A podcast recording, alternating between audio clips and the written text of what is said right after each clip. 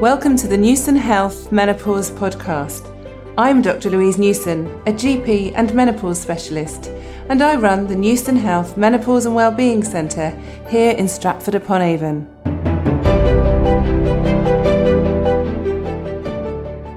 Today, I'm absolutely delighted to introduce to you Professor Jim Simon, who is a clinical professor of obstetrics and gynecology and also reproductive endocrinology at the George Washington University in Washington, D.C. And he also runs a very busy private clinic with the largest independent research in women's health in the USA. So I connected with him at the British Menopause Society meeting a couple of years ago and um, quizzed his brain a lot and wouldn't leave him alone because I wanted to get as much information as possible from him while he was there. So I'm absolutely thrilled and honoured that you've agreed to do a podcast today. So thank you. It's my pleasure to be here, really, and uh, I'm glad we have an opportunity to reach your audience. Brilliant. So, what I wanted to do in the next half an hour is really talk about HRT, that three letter word that scares so many people, so many women, so many healthcare professionals. And it is only three letters, isn't it? Hormone replacement therapy. So, we, I wanted to talk about the different types and about the risks. I want to get right out there at the beginning and talk about the breast cancer risk because this is the thing that women and healthcare professionals are mainly concerned about when it comes to prescribing. So, before we launch straight into that, could you just talk a little bit about your phenomenal background and your medical career, just to put us in the picture about what you do? Sure. I um, started out in a more traditional way of looking at reproduction and infertility and was around for the conception of Louise Brown in the UK, which makes me old and gray, and did a lot of assisted reproduction in my earlier career, including quite a bit of research in non human primates, in monkeys, where we can do things, or at that time could do things that were not acceptable to do in human primates. And it was extraordinarily illustrative, both scientifically and to me personally, making, if you will, hospital rounds on 400 female and eight very happy male monkeys every morning. Um, afterwards, going home and uh, showering and cleaning up, and then going to see my human primate patients and uh, recognizing that uh, we've come a long way as humans, but maybe not as long and as far as one would believe. And that anchored me very definitely in the science of evolution and of uh, human biology, which I've carried with me as I've aged and as my patients have aged to taking care of women in the post reproductive era of their lives and into aging. Amazing. Yeah. So, when women are pregnant, they obviously get a lot of attention, don't they? And when they have babies, they often go back and forth to their physicians or their paediatricians. And then suddenly women become menopausal, not suddenly, but gradually become menopausal. And then for a lot of women, they don't have any um, healthcare provision, they don't get seen by anyone. But it's really important time of our lives, isn't it? That women have, like you say, a postmenopausal years are really important to be looked after optimally. Yeah, I think one thing that we don't have a good concept of is just how recent menopause is in the evolution of hmm. humans. Mm. There have always been, as far as we know, a very small number of long lived women and men. But now, in both the UK and over here in the US, the average life expectancy is more than 80. And that means that the average woman is likely to live at least a third of her life mm. after menopause, and maybe as much as a half of her life mm.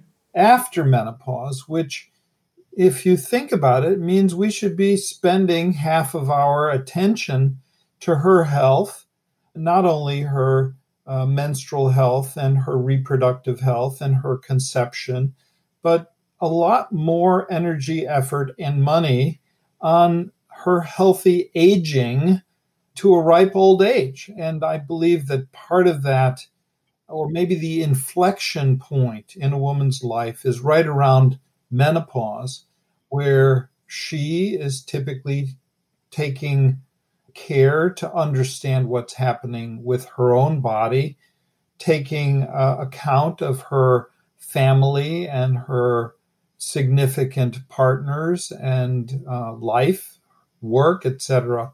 It's a real big opportunity for us to help her mm. in long-term health planning.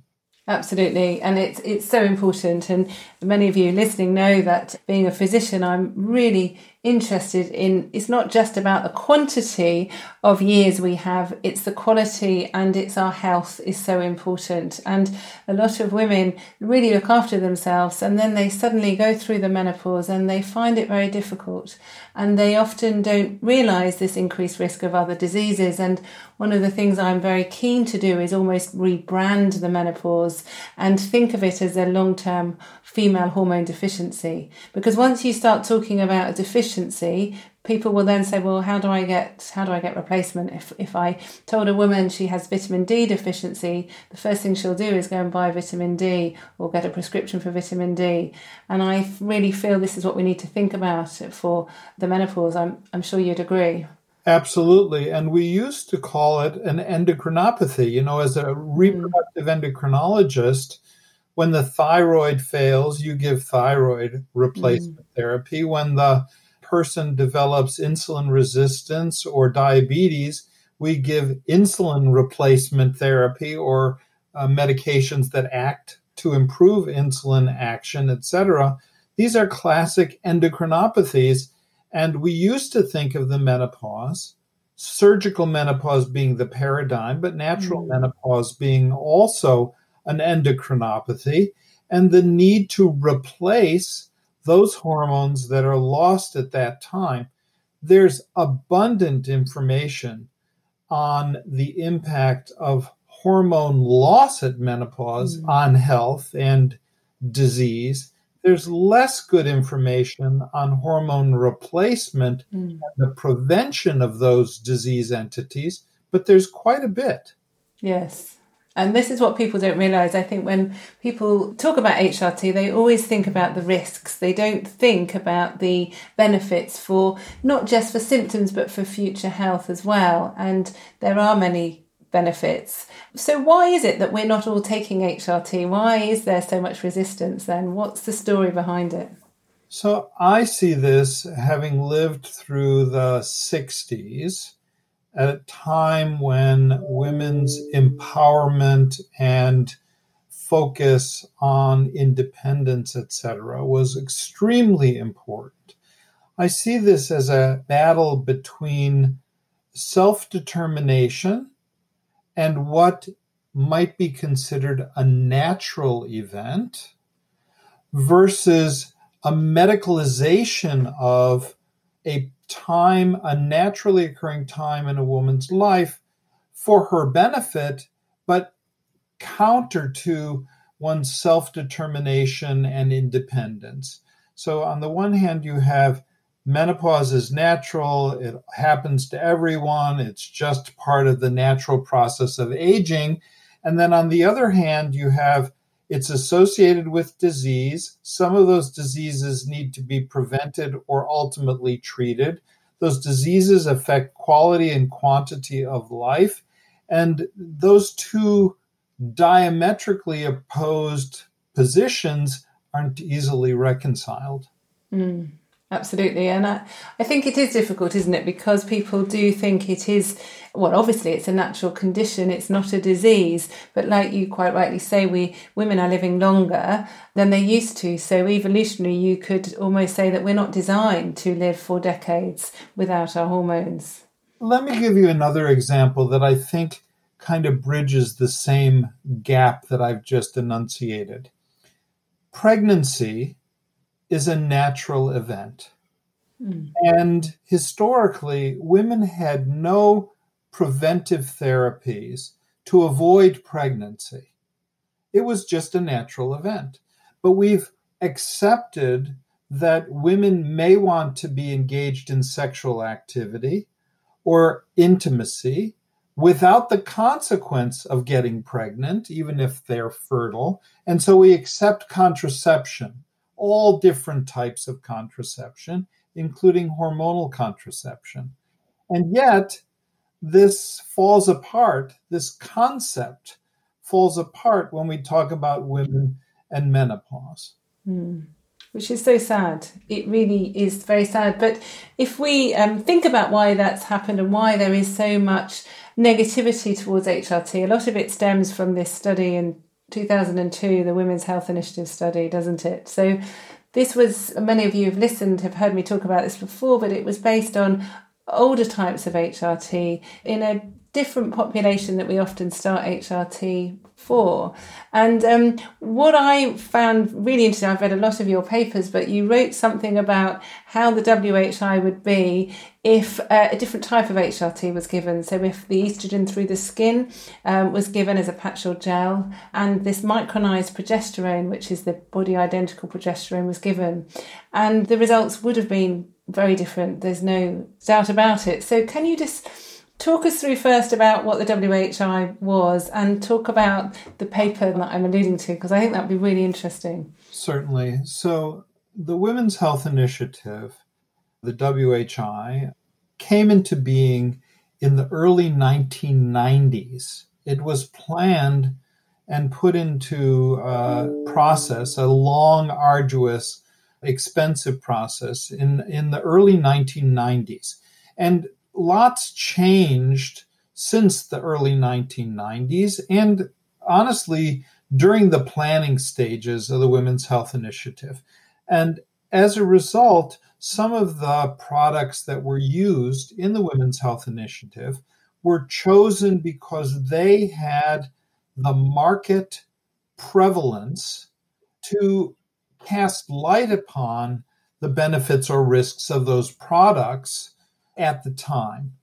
But during the time of the Women's Health Initiative and following it, there's been a general trend away from the products that were used in that study because of the findings of the study itself, but also because of many others that were developed and studies that were uh, done outside the US, mostly in Western Europe France, Belgium, Scandinavia, and to a lesser degree, but to some degree in the UK.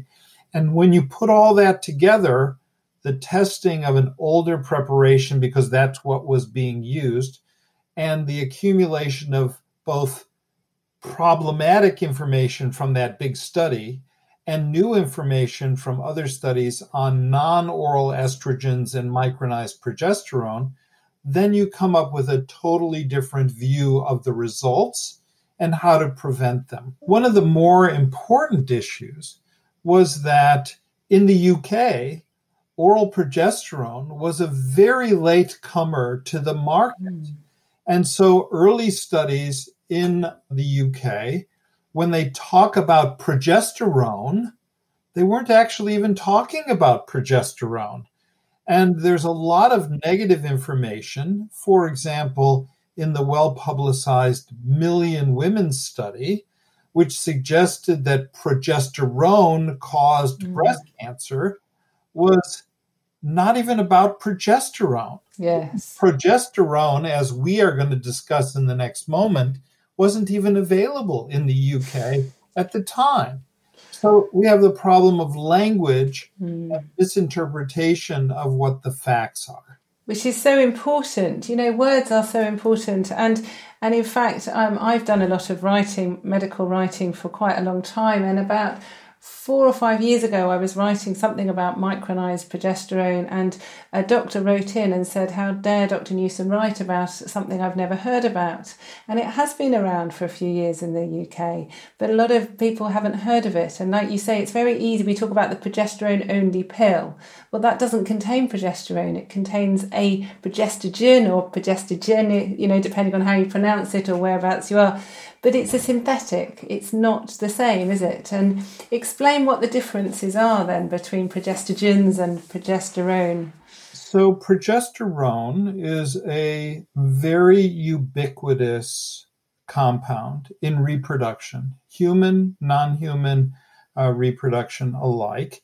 It's an extremely old compound evolutionarily, and it's completely natural and what we would call bioidentical, meaning identical in its composition and structure to what occurs naturally, in this case, in the human female.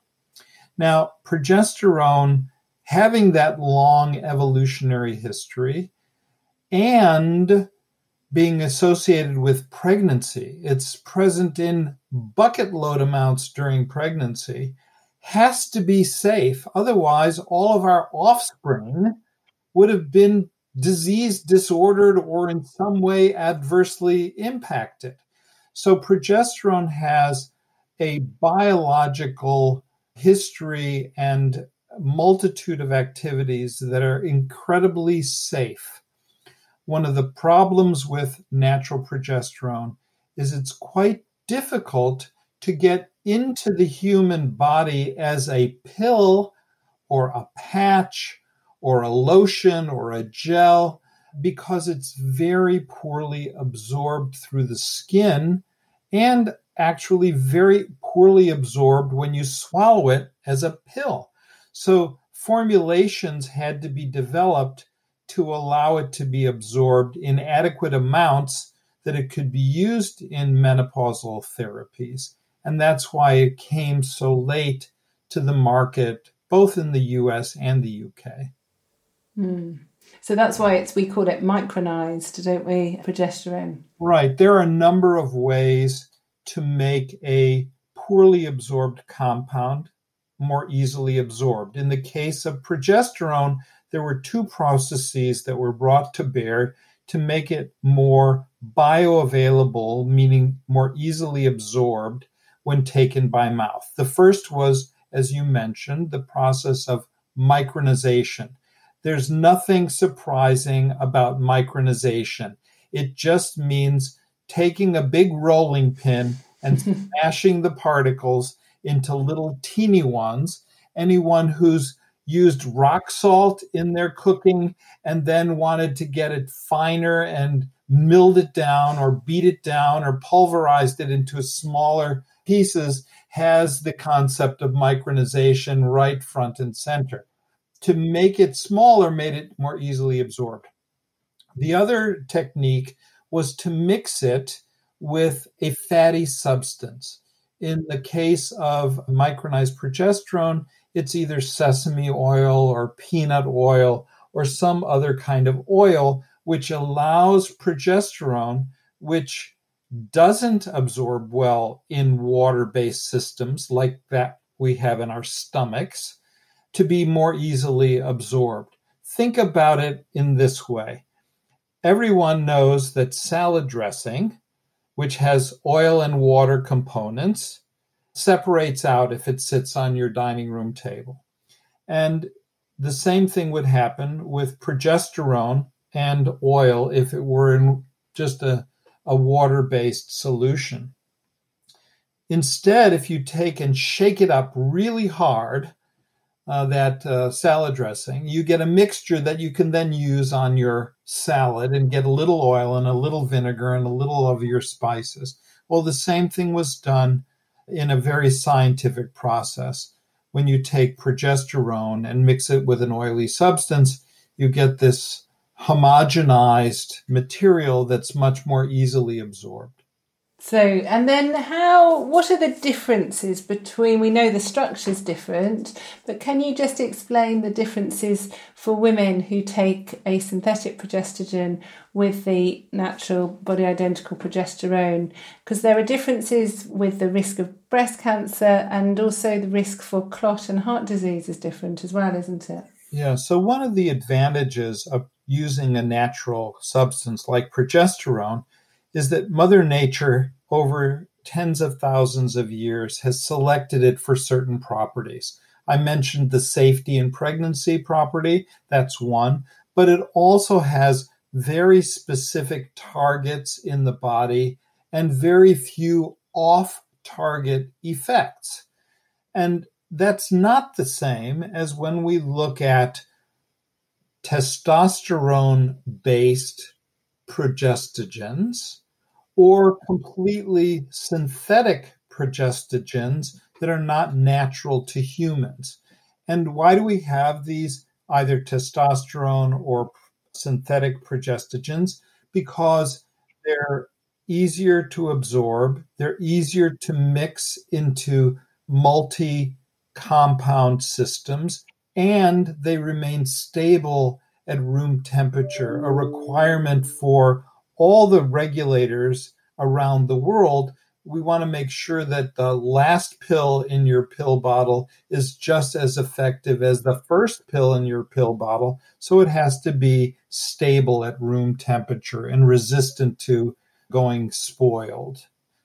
These reasons have made synthetic forms of progesterone the less expensive, the more available, and the more stable types of products, but they suffer because they're not natural and they do have off target effects. For example, and your listeners know because some of the same synthetic forms of progestogen are used in birth control pills as they are in menopausal mm-hmm. hormone therapy.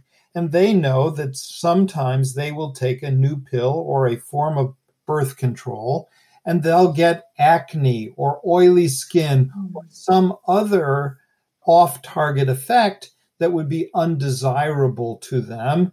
And that is, is not the case for progesterone. Yeah. So it, it, a lot of women don't they also suffer from mood changes. Some people find that they feel quite flat, quite low with the synthetic progestogens, and this effect isn't there with the micronized progesterone or the body identical progesterone. And a lot of women, um, when we give HRT to women who have still got their wombs, so who need a progesterone, actually find that taking it at night time that it helps with sleep. It can help them feel more relaxed. It has quite a sedative effect as well, doesn't it, for a lot of women? Yeah. So one of the unanticipated side effects was that when you take progesterone orally, as opposed to as a suppository, for example, one of the metabolites that happens is um, a form of breakdown product of natural progesterone that has a mild sedative hypnotic effect. Mm. And it's also good for anxiety, something that many menopausal women suffer from, in addition to hot flushes and night sweats and disturbed sleep. So, improving sleep and reducing anxiety may be two off target benefits, if you will, from taking oral progesterone. I'm not the least bit sure that it was intended to have that effect when it was first developed, but it certainly is a benefit that many women that are going through the menopause find beneficial. Mm. And then let's think about, or if you don't mind talking a bit about breast cancer risk with HRT, because this is something that everyone wants to know. So could you just explain yes, what, ab- what it is? Absolutely. So breast cancer is a very prevalent disorder in women around the world. In the US, the data are very clear that about 8% of women, by the time they get to be 90 years of age, will have developed a breast cancer. That means that 8% of women, or 8 women out of 100, are walking around with breast cancer, whether they know it or not, whether it's big enough to find on a mammogram or on an exam. Regardless, there are eight women in a hundred that have breast cancer. And if one takes estrogen, which is a universal growth factor, it makes all kinds of things grow that we like. It makes hair, skin, and nails grow, if we want to talk about cosmetic effects. It makes the vaginal cells grow, which makes sex pain less or less painful and more enjoyable. It makes the bones grow, which prevent osteoporosis fracture, and deformities as women age. These are all growth promoting effects. Well, you can't have growth promotion in all of those tissues without the possibility of estrogen causing growth promotion of those breast cancers that pre exist in eight women out of a 100. Didn't cause the breast cancer, but it may bring it to light earlier because it makes it grow to a size that one can pick up on their mammography. Now, progesterone, the subject we've been spending most of this discussion on, also has an effect, and we believe it also causes some growth of breast tissue and some breast cancer tissues, not causing breast cancer, but again, promoting its growth. The problem has been that if you do a study of a defined period of time, let's say five years, and you promote the growth of breast cancer by giving women hormones in one group and you don't promote the growth of breast cancer in a matching group of women because they're getting a matching placebo, then you're going to find more breast cancers in that group of women who got hormones over the course of the study, those five years. All it meant was that you found more breast cancers, you didn't cause more breast cancers. But that subtlety has really been lost in our conversation. The one little piece of the whole story is that there's abundant literature that demonstrates that if you find a breast cancer in a woman who's on hormone therapy, when it's found that her prognosis is better, her chance of death is lower than if that woman were not on hormones at all. And so you have this, what I call push pull effect. Mm. You find more, but it's of less severe disease. Mm. Not always agreed upon in the breast cancer community, but in general, that's what the data shows. And so, is hormone good for you, bad for you? But it doesn't cause breast cancer. I mean, that's just so important, and it's a lot of information, obviously, to take on board there. But it is so important to know because I certainly see a lot of women or talk to women who have had a diagnosis of breast cancer and they've been told that their HRT will have caused their breast cancer. So I think it's really important that women know this because, you know, for those eight in a 100 women who do have a diagnosis of breast cancer, they're always going to look at reasons for why it's happened. And what I would hate is for them to be blaming something that they've taken. And so this is really, you explained it so eloquently and clearly that it is not a cause, you know, and I think that's really important to know. And, you know, to know that there's not been a study to show there's an increased risk of death from women with breast cancer who take HRT is really important because it's a common disease, isn't it? But not every woman who has a diagnosis of breast cancer dies from breast cancer. Most women die from cardiovascular disease who have had breast cancer. Absolutely. And there's one other thing that I think your listeners need to know.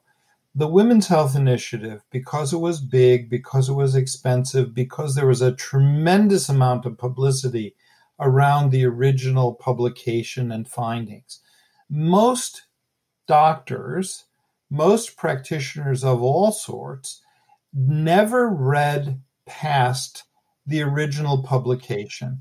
And for those of us who follow this very closely, there was a publication that came out six full years following those original data, which demonstrated that the hormone therapy, albeit synthetic, in the Women's Health Initiative, the hormone therapy that was used did not actually increase the risk of finding a breast cancer, in spite of all the publicity.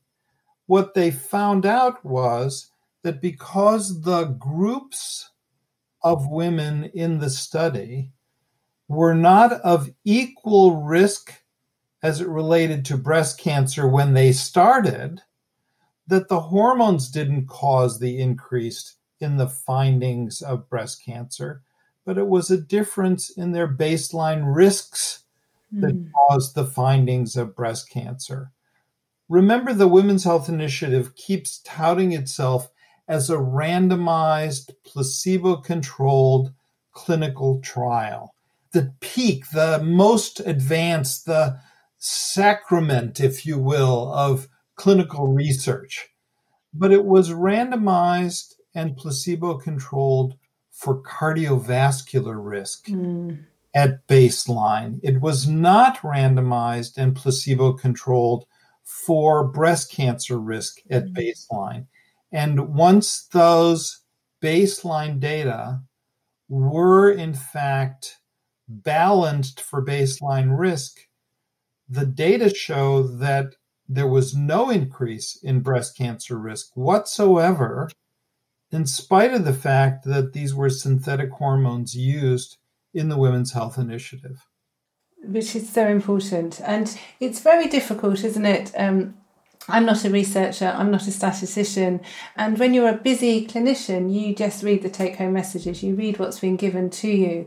And sadly, this has happened time and time again over here in the UK, and I'm sure for you as well in the USA. And more recently, there was um, a meta analysis, there was a review of, of published and unpublished data that was published in the Lancet Journal. And a lot of the data was using older types of HRT. And the MHRA have now given um, a warning to all GPs to say that HRT should now be used for the lowest dose, the shortest length of time, because the risk of breast cancer is higher than they even thought before. And letters have gone out to women taking HRT from the MHRA, so endorsed by the government over here, which quite rightly has scared healthcare professionals and, and GPs. And, you know, everything that you're saying is still relevant and it really saddens me that women are being denied a very cost effective treatment, but also very health effective for their future health. You know, I, I get incredibly frustrated, as I'm sure you realise and people listening know, how women are being denied it for the wrong reasons.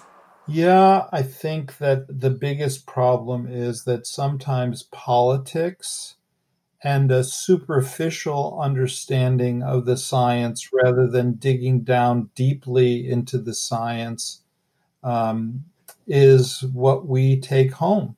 What we learn is from the broader media who are on one story one day, the next story the next day, and frequently what they say has long lasting effects on who we are, what we are, what we do that uh, were never anticipated. Yeah, absolutely. So I, I really hope and I'm sure that this podcast will help so many women. And, you know, we're not here to say that every woman should take HRT. We're here that women can be given the right information and then they can make the right choices. And the words that you've shared with us today will help in so many ways. So I really appreciate the time that you've given. Before we finish, I always do three take home tips. And so I'm wondering maybe just three sort of messages for women who are concerned about HRT, maybe some three sort of tips to reassure them if that would be possible. Certainly. So I uh, try and live by these three tips in taking care of my patients, and uh, they seem to ring true. Listen to your own body if you can listen to your own body, it will tell you the truth. And so, if you're having hot flashes and disturbed sleep or pain with sex, don't accept those symptoms as being a rite of passage. Address each and every one of those symptoms with a healthcare professional who understands all of your choices, not just the ones that may be on the, in your case, the NHS, that understands all the choices. Now, you may not be able to afford or may not want something in terms of treatment that isn't covered by the NHS, but at least know what your options are mm. for each and every one of your symptoms. So that's number one. Number two, you are likely to live a very long time uh, more than age 80. And if you're a member of my family, more than 100. Wow. so take the long view, take the big picture into account. What's happening to you today or what's in today's newspaper is going to be used for fish and chips if you still have them in the UK tomorrow. Take the long term view and try and practice good preventive medicine, which may or may not for you include hormone therapy. I think it will include, for the majority of women, hormone therapy. And last but not least, whatever you decide with your healthcare professional doesn't mean it has to be immutable and last that whole lifetime. We go through changes, we acquire diseases, we get fatter, we get thinner, we have different changes in our sexual activities and our partners, all of which impact who we are as individuals. And so make a good decision with your healthcare professional today. Live it out till you need more intervention or you have a lifestyle change and make a different decision if it's warranted tomorrow. Brilliant. I, I love those tips. I think the whole long term view and um, knowing that no decision is irreversible either is really important. So, thank you again so much, Jim, for your time today. It's just been invaluable. So, thank you. My pleasure. Thank you. For more information about the menopause, please visit our website www.menopausedoctor.co.uk.